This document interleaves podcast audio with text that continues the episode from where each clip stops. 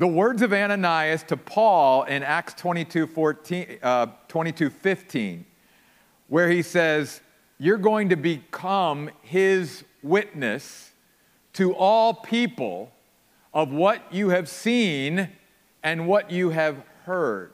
You will be his witness. And we'll come back to that verse in a little bit. And then over in chapter 23, verse 11, the Lord is speaking to Paul saying, Just as you have testified or been a witness to me in Jerusalem, so you will also testify of me and must testify of me in Rome to be a witness there. So, this whole passage, really, from chapter 22, verse 1 to chapter 23, verse 11, is all about this, this concept, if you will, of being a witness for God.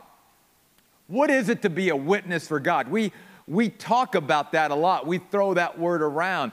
Really, in, in its basic essence, it is just about living a life that gives evidence of God in us at all times and in all situations. Because what we're going to see tonight throughout this passage of Scripture is that Paul could stand before the uh, civil authorities of Rome. He might be standing before the religious authorities of Israel. He might be standing before just the general population of Jerusalem.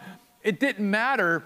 God wanted him to be a witness and give evidence of the reality of, of him in his life, no matter who he was talking to, who he was with, who he was encountering, and what situation he was in. And I say all that at the beginning because if you don't get anything else, get that. That's the one thing we can all take away is that when we step forth from our beds every day, no matter where we go and who we encounter and who we're around, God wants us to be a witness and give evidence of the reality of Him in our lives each and every day in each and every situation. You know, it's, it's not like, you know, some Christians are like, well, I'm going to take a class on witnessing. And witnessing for them is just reduced to uh, sharing the gospel with somebody who's not a believer and who's lost and bringing them to Christ. And certainly that is part of it, but witnessing is way more than that. Witnessing is giving evidence of Jesus Christ in my life and the Holy Spirit in my life to everybody I meet, Christian or non Christian, in every situation. And again, you see that in Acts 22 and in Acts 23. So now back to the beginning. We see here, if you were here with us last week, that basically this mob in Jerusalem had gotten so stirred up about Paul, they had begun to sort of throw false accusations against Paul that he was anti Jewish and anti the law of Moses and that he had brought a Gentile into the court of, of the Jews and all this, and none of it was true. And so they're getting ready to, like, basically kill him. And he's rescued by the commanding officer of the Roman legion that was stationed in Jerusalem at that time. And he asked the commanding officer, May I speak before this large group? Again, Paul always had in mind here's an opportunity to do what? To witness. Here's an opportunity to give evidence of God in my life. And there's a huge crowd here in Jerusalem at this point. So the commanding officer gave him permission. And so we pick it up in chapter 22, verse 1, where Paul is gathering their attention and basically he is saying, My fellow Jews, listen to my defense. And I want you to, again, look at those two words, my defense. It is the Greek word apologia, it is the same word it is used in 1 Peter 3:15 where Peter writes, "Set Christ apart as Lord in your hearts and be always ready to give an answer, an apologia of the hope that lies within us." It is basically a defense of our faith. It is telling people not only what we believe, but why we believe it. And this isn't so much a defense of Paul personally. What Paul is going to do is basically defend the Christian faith and defend Christ and, and let these people know that Christ is not dead, that Christ is very much alive, and that he's working through him as he speaks. So, again, that's the way we need to look at, you know, sometimes we think of the defense of the faith as, as simply, you know, maybe trying to discuss things with, again, those that are not believers. And certainly that's the case here. These Jews that predominantly Paul was speaking to, they, they weren't believers. But he was just trying to say, look, I am here to give you an answer uh, because uh, most of them were still under the uh, teaching that the only way to God is by works, you know, by being good enough and all of that. And Paul, again, is going to take the opportunity to proclaim that one can be justified before God apart from the works of the law through the righteousness of Christ, not through our own righteousness. So that's where we start off. And so just imagine this there's this throng, there's this mob of people, and they have just almost torn Paul to shreds. But now they are quieting themselves before him as he speaks in Aramaic, which would have been sort of the marketplace language. In other words, Paul was very strategic even in the language he chose at this point because he knew that predominantly all the people that were there would understand him.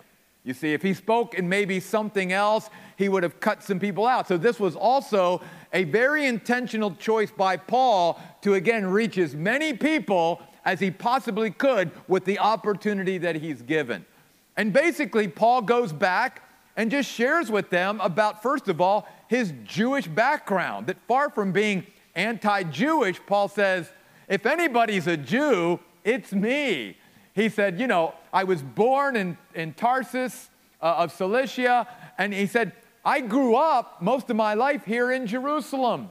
And I was educated here in Jerusalem by maybe the greatest teacher of all, Gamaliel, who, you know, was known as maybe the greatest Old Testament, uh, you know, teacher of, of all time. And that Paul sat under him. And Paul is saying, I, I had all this education, I have all this knowledge. I'm coming from the same place you all are, you see. But then Paul says this too. In verse 3, he makes a very interesting statement. He says, Even in all this, he says, I was zealous for God just as you all are today. In other words, the reason you're so fired up about me is really because you have a passion, you have a burning for God. But like me, before I met the Lord, and he's going to talk about how he did that on the road to Damascus, there was this burning, there was this passion, there was this zeal, but he didn't have the right knowledge. That's only half of it. That's why, like Jesus says, you know, the Father's looking for those to worship him, true worshipers, and they must worship him in spirit, but also in truth. Paul had the Spirit, but not the truth. He had to come to Jesus Christ. And, and I want to stop here because it's something very important for us to make sure that we are, in a sense, growing in both areas. Uh, you and I can be maybe very good about growing in our knowledge and growing in instruction and sitting under the word and going to Bible studies and all of that. But again, what about our passion? What about our burning for God? What about our zeal? And I'll be honest, I, think it's a lot easier sometimes to give Christians uh, just, you know, instruction and information and all of that, that they can gain the knowledge that they need because getting their heart to a place where they burn for God, to me, that's a lot more difficult. You know, it's just a lot more difficult. And to me, that's, that's again why worship is so important. And that's not the only way we express our passion and zeal and burn for God, but it's certainly one of the big ways. And that's why we want here worship and the word to complement each other because there's got to be that balance between worshiping God in truth, but also in spirit. And again, you can see even through Paul's life how bad it is that yeah, it was great that he had all this passion, but he didn't even have the right Savior, if you will. Yeah, he was still trying to save himself through the works of the law rather than recognizing Jesus Christ as his Savior. And he had to meet Jesus on the road to Damascus to get that straightened out. But that's part of the reason why God had his eye on Saul, or on Paul eventually, was because God knew that here's a man that all he needed was the right information. He, he needed, because he had a heart for God, he had a zeal, he had a burn, he had a passion. And you can't replace that. You know, that's really hard to create. That's something that to me has got to come from within a person as they, you know, grow in their relationship with God. And obviously, I would love a church where we are filled with people who know the truth and the truth is setting us free and we've got our, our growing knowledge of the Lord, but where we also have that burn for God, where we've got that passion and that zeal for God where our heart literally beats for God and where we can't wait to thank Him and worship Him and praise Him and, and express not only our understanding of God and our comprehension of God, but also our love for God, our adoration of God. And so you see that here. But then notice in verse 4, Paul goes on to say, But I persecuted this way. And there again, even Paul is using language that Luke used to describe basically Christianity at this point.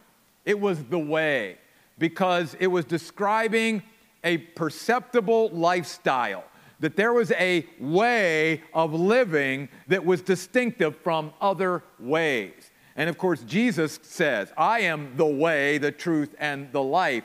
And so it is one who is following the way of Jesus, who is on the pathway of Jesus. And you and I, as his followers, need to make sure that we are going his way and that we are following him because, very interestingly, as Paul now goes down, he starts to basically tell his conversion story. And he says, Look, I was on the road to Damascus. I had already received permission from the Jewish hierarchy in Jerusalem to leave Jerusalem and to go to Damascus and to arrest Christians there, to bring them back, to throw them into prison, maybe even put some of them to death. And Paul says, as I was on the road to Damascus, it was in the middle of the day, it was about noon, all of a sudden this brilliant light comes out of nowhere and just blinds me and knocks me to the ground and says, and then I hear this voice saying, Saul, Saul, why are you persecuting me? And Saul says, I'm like, who, who are you, Lord? And the voice said, I am Jesus, the Nazarene, whom you are persecuting. And then Saul's like, Well, Lord, what, what do you want me to do? And Saul said, uh, and Jesus says, I want you to go into Damascus, and I want you to find a man there named Ananias, and you'll then be told what else I want you to do. And Saul here, Paul is relating the fact that he was so blinded that that, you know, he couldn't see. So, in a sense, it was a very humbling thing for Paul. He had to be led by those that were with him into Damascus because he couldn't see to get there himself. I mean, you think about it. Here's this very proud man that's going in basically to round up a bunch of Christians, bring them back to Jerusalem, and punish them for their faith in Christ. And now he's been knocked to his knees very quickly, and now he's groping around trying to see. And, and he also relates the fact that those who were with him saw the light, but they did not hear the voice that was speaking to him. So he moves on in the story. And he says, when he got there, he met this man named Ananias, whom was a, a God's appointed man to meet up with, with uh, Saul at this time. And Ananias comes along and basically says, Brother Saul, regain your sight. Verse 13 of chapter 22. And then I want you to zero in on what Ananias says in these next three verses. This is really one of the, the key parts of our passage tonight. He says, The God of our ancestors, chapter 22, verse 14, has chosen you to know his will, to see the righteous one, and to hear a command from his mouth. Now, I want to stop there before we move on to verse 15. Because, in a sense, all of this that Ananias says to Saul at this point in his life also applies to us in this way. First of all, notice that Ananias says to Saul, The God of our ancestors has chosen you. The word literally means to be hand picked by God. Do you realize here what Ananias is expressing? That God, when he saves us, just like Saul, also has a purpose and a plan in mind. And that one of the great reasons why we as human beings should want to follow God's plan and purpose and will for our lives is because He handpicked us for that. He created us in a way that He knows this is exactly what will fit you to a T. This is, this is where you can glorify me the most. This is where I can use your life to reach and impact and influence the most people. I want all of us tonight, not just Saul, to know that you have been handpicked by God for what God wants you to do in your life. And then he says these three things. The first, God wants us all, not just Saul, to know his will. God doesn't want to hide his will, his plan, his purpose from us. God wants us to know it. Why? Because God handpicked us for his will. God says, This is what I want you to do with your life, and I have chosen you for this particular responsibility and role. I created you with it in mind. I saved you with it in mind. I knew about this even before you were born, which is what other passages of the Bible says. Then he says, it is also that God wants you to see the righteous one. A very interesting uh, title for Jesus. And yet it really goes back to the passages in the great prophet Isaiah that talked about the righteous one would come and would bear our sins and, and would be the suffering servant of, of God. And so that's why he's saying, I want you to see the righteous one. The word see here doesn't necessarily mean to see with our physical eyes, but to perceive. To perceive Jesus. To again have a comprehension and an understanding of who he is. And very interestingly, too, especially for those who are trying to work their way to heaven or, or do the good works thing, notice that it is to perceive or to see the righteous one because in us there is no righteousness. The only way we are righteous before God is by perceiving and seeing the one who is righteous. He who knew no sin became sin for us that we might be made the righteousness of God in him. 2 Corinthians 5:21. Jesus is our righteousness. And we need to every day see the righteous one and perceive him, you see. And then finally, to hear a command from his mouth.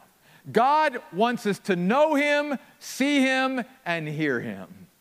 And just as he had that for Saul, he also has that for every last one of us. Every day, God wants us to know more of him, he wants to, us to see more of him, he wants us to hear more of him as he speaks to us out of his mouth. And notice, too, uh, Ananias tells Saul here this is not a suggestion coming from the mouth of God, this is a command coming from the mouth of God. And if you're not willing to do it, you will be disobedient to the very command of God. Then he says, God wants this because you will be his witness to all people, notice, about what you've seen and what you've heard. Now, let's stop there, verse 15. Notice something very interesting here. And this should encourage all of us.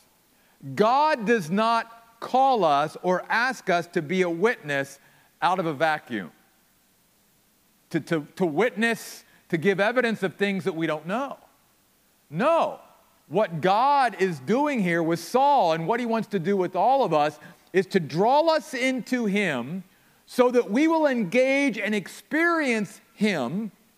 Then all we are to do is to give evidence of the experiences and the engagement that we've had with God. Notice again the words of Ananias to Saul You will be a witness to all people of the things you have seen and heard. Paul's not expected to relate things that he doesn't know, things that he hasn't experienced, things that he hasn't engaged in, things that he hasn't heard. No. What he is supposed to do is engage and experience God at a growing deeper level always, and then simply just share and relate his experiences and engagement with God to others, to give evidence of what God is doing in his life and how he is learning more and growing more and understanding more and hearing more and seeing more. That's being a witness. That's why our Christian life is to be an everyday, ever growing, always moving forward relationship. Because it, it's, it's, it's not to be like many Christians are like, their, their witness is all in the past. Their engagement and experience of God is all things that happened weeks ago or months ago or years ago.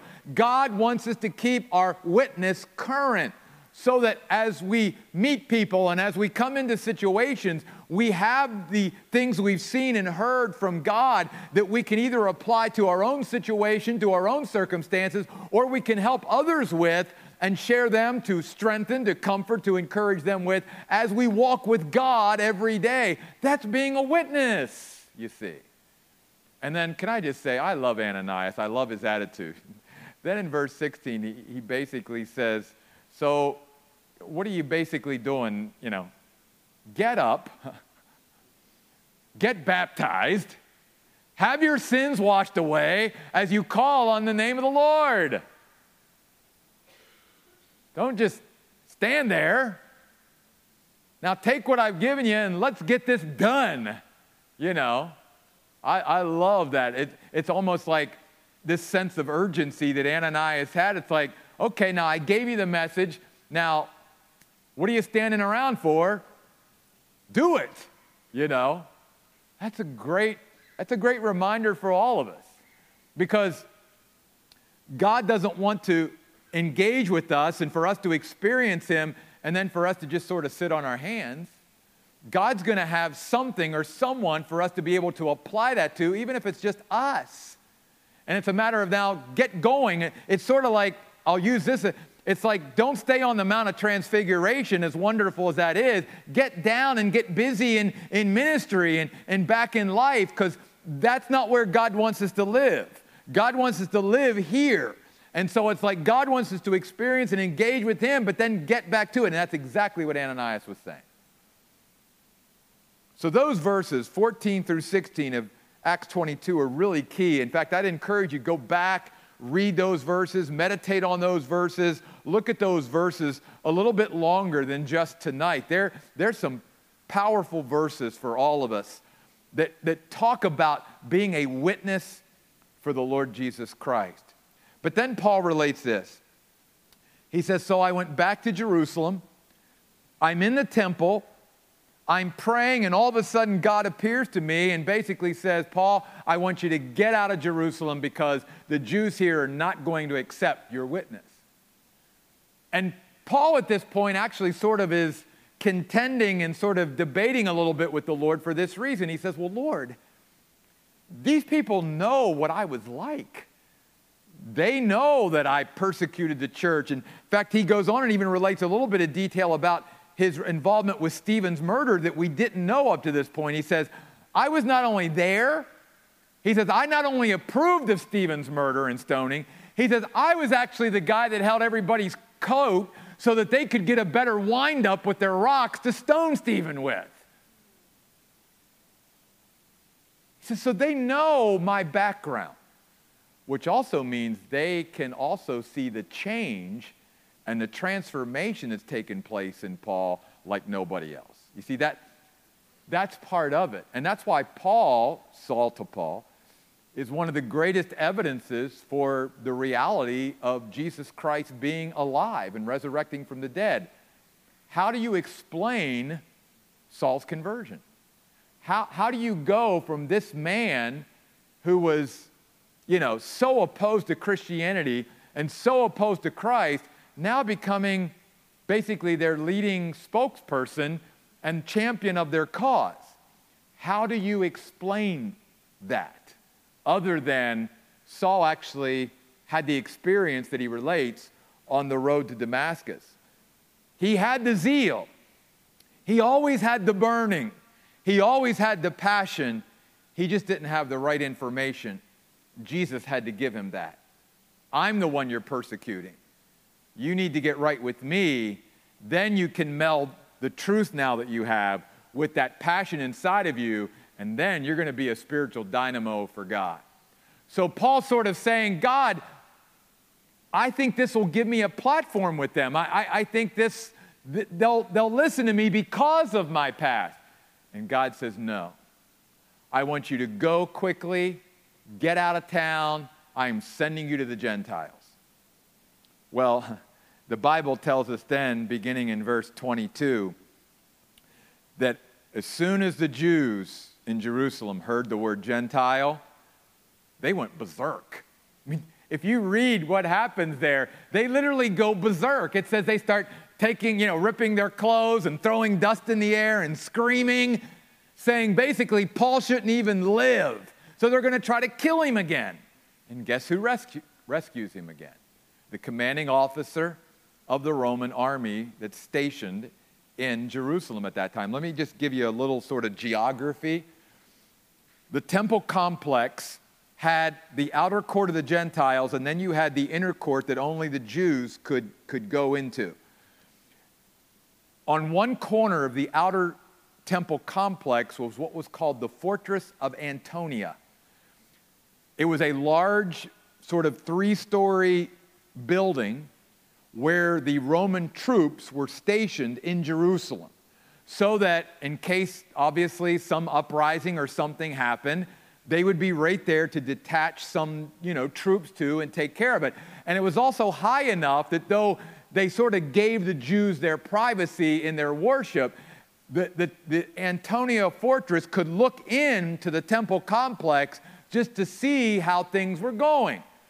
So obviously, they're seeing what's taking place here, and the commanding officer sends a detachment of troops in basically to rescue Paul, and they bring him back to the fortress of Antonia, to the barracks there, and now they're going to examine him because the commanding officer, from verses 22 through 29, this is this whole interaction that Paul now is having basically with the centurion the commanding officer of the Romans. Now, the, the Jews have sort of been, you know, pushed to the side for a moment, and now Paul's getting ready, in a sense, to, to stand before the Roman authorities.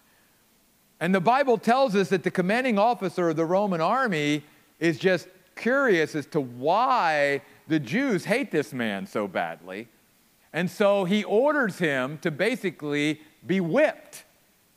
And so they, they literally are getting ready to, the centurions, to stretch Paul out and literally to whip him with a Roman flagrum, the same tool that was used on the back of Jesus before he was crucified. And Paul just turns to one of the centurions and says, um, Isn't it illegal to, you know, whip a Roman citizen without a proper trial? And of course, the centurion is horrified. It's, they would all have gotten in big, big trouble if they would have continued. So the centurion goes back to the commanding officer and basically says, Did you know that this guy's a Roman citizen? And they went, No, I, I didn't know that. So now the commanding officer has this little interaction with Paul and says, Are you a Roman citizen? And Paul says, I absolutely am. In fact, it's very interesting that the commanding officer basically admits, I bought my Roman citizenship.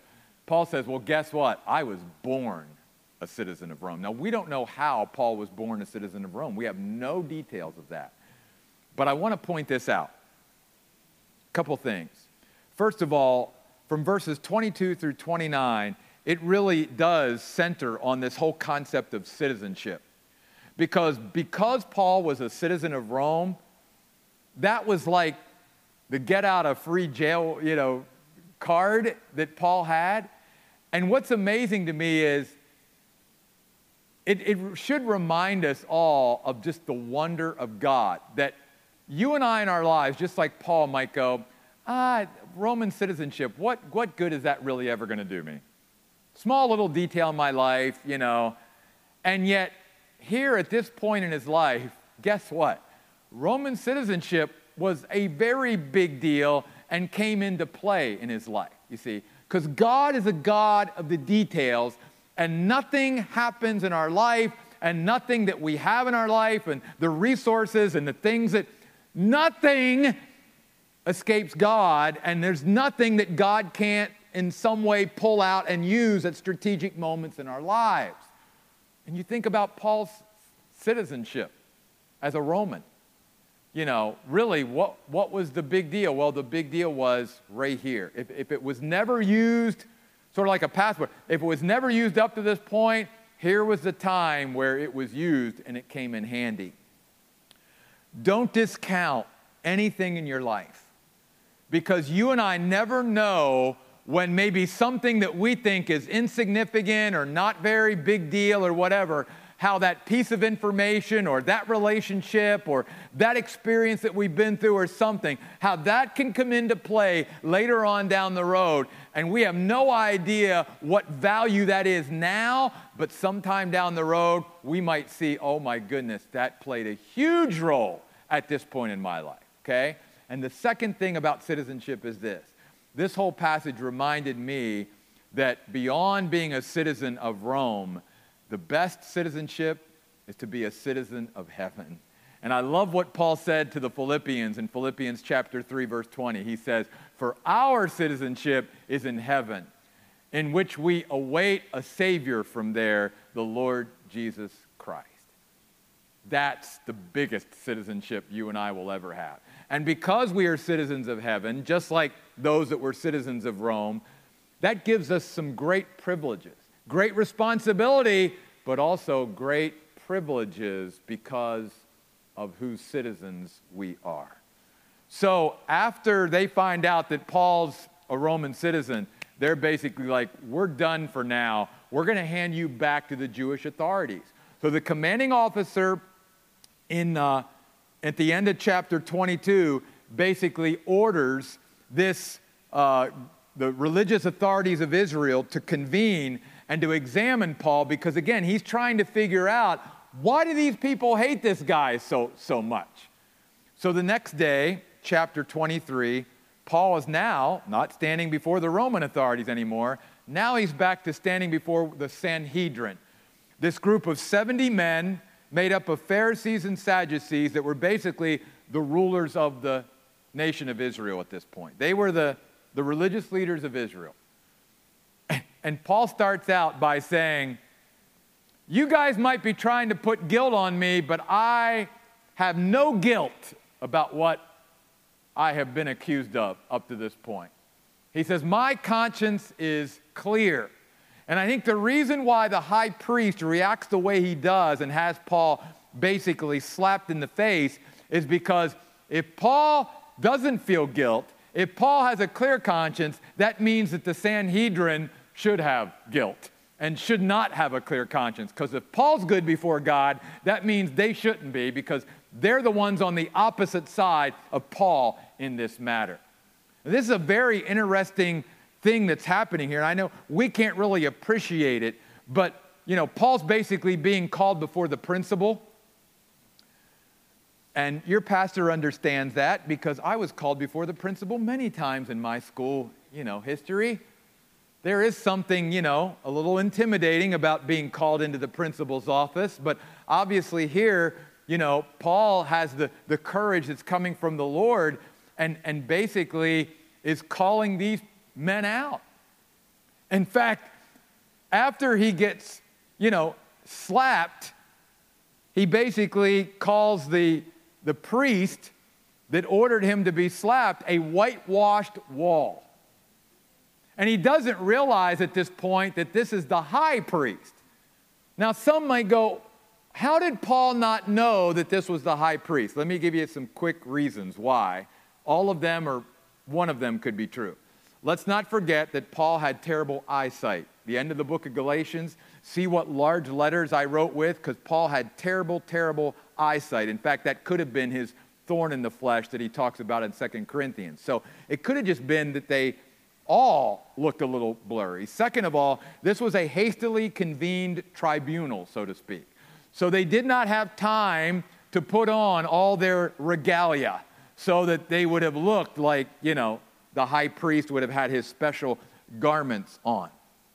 It also could be that Paul knew physically that that was a high priest, but basically he was saying, I didn't recognize you because you're not acting like the high priest of God. It could be any or all of those. But basically, he is calling out the high priest of Israel.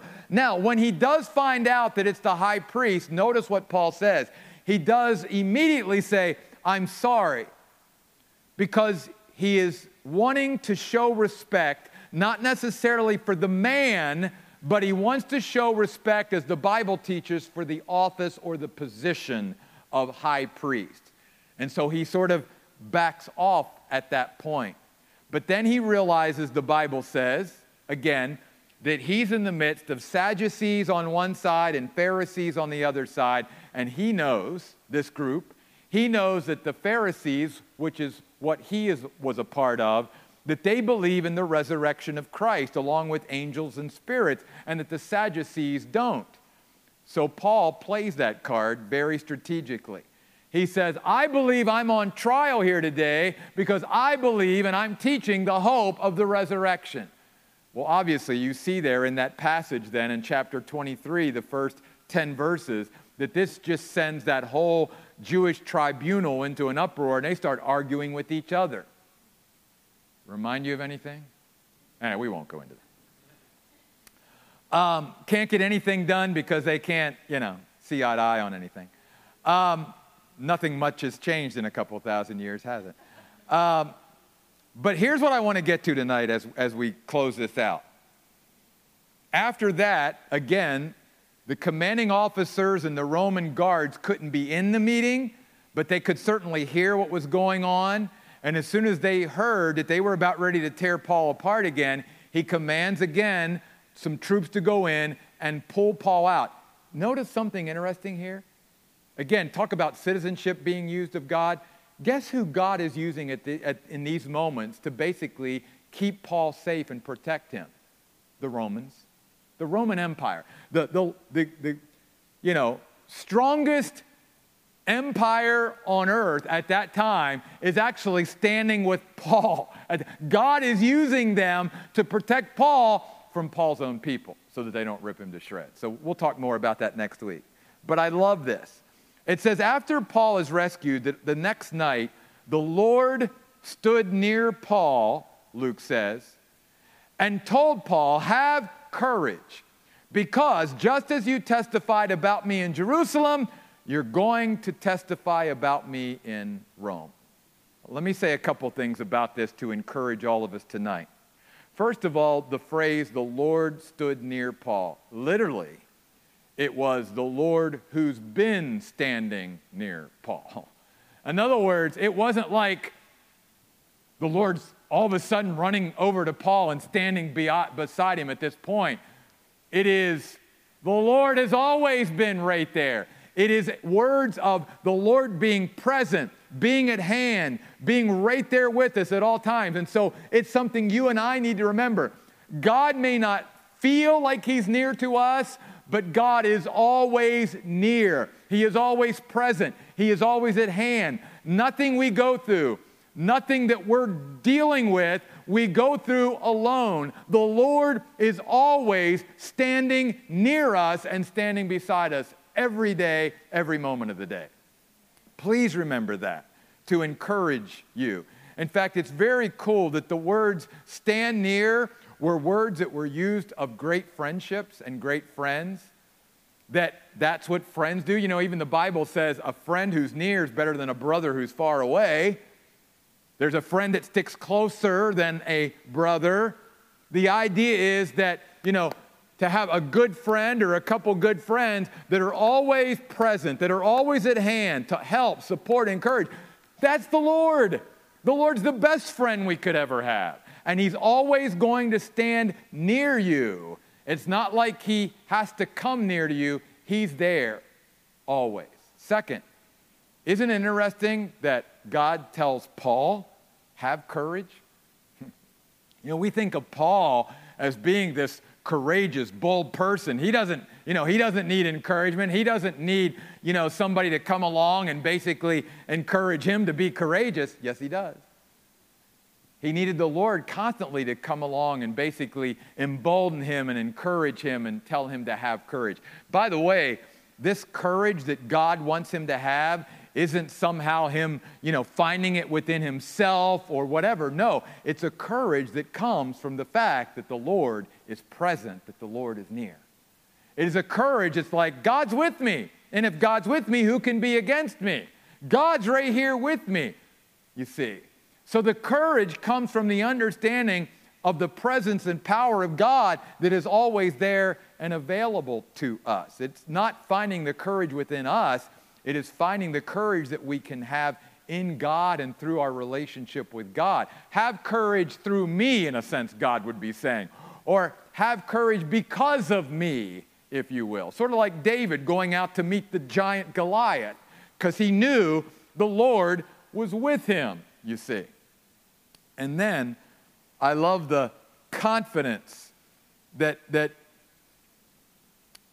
God is giving to Paul here by reminding him that, Paul, you are invincible until my will and my purpose and my plan for your life is done, which is why he tells him, just as you have testified for me in Jerusalem, you must testify in Rome. In other words, Paul, I don't care how many people hate you.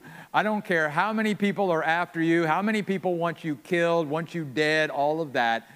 I will make sure, as the Lord of the universe, whether I've got to use the Roman army, a centurion, a com- your citizenship, whatever it is that I've got to use, because it's all at my disposal, because I am the Lord of hosts, that I will make sure that you get to Rome and that your life accomplishes everything that I had planned for it. And I want you and I to be heartened by that as well.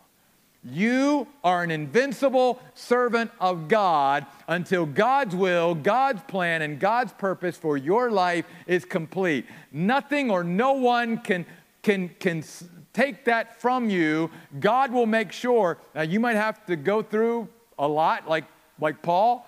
We all do. But God is near us. And we can all have courage by knowing that whatever we're going through, the Lord is right there with us, His power is in us, and that we don't have to be afraid. We can stand courageously and boldly and face whatever it is, knowing again, no one or nothing can touch us. Nothing can separate us from the love of God that's in Christ Jesus until God says, okay, done. And that was the encouragement God was giving to Paul because Paul was his witness. His witness. So let's remember before we close in prayer tonight that being a witness is not just every once in a while going out and witnessing. That in a sense, we've got to take the mindset that I'm a witness 24 7.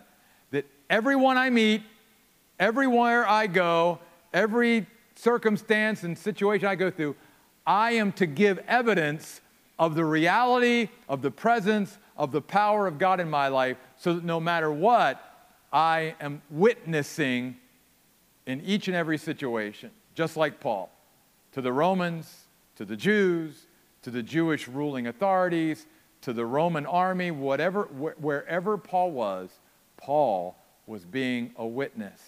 And you and I are called to be that kind of everyday, every circumstance witness for God as well. And God alone can enable us to do it because He's always near. Let's pray. God, we thank you for, Lord, just using Paul's life to teach us many things about what it means to be a witness. And to be reminded, God, that you were underneath Paul, beside Paul, behind Paul, in front of Paul. That you even prepared that table for Paul in the presence of his enemies, just as you will for each one of us. that though we may at times feel surrounded, the pressures of life are closing in, that the problems of life are mounting and situations are getting pretty difficult, But God, you never leave us nor forsake us. You are always present. You're always standing right beside of us. We might not feel you there, but by faith, we know you are. And you're just telling all of us, like you told Paul, have courage. Find our courage in and through you, God. And so I pray that each of us would do that tonight as we face the rest of this week, this month, this year. God, whatever lies ahead, may we face it courageously, knowing that you are with us. These things we pray in Jesus' name. Amen. Thanks for being here, folks. We'll see you next week.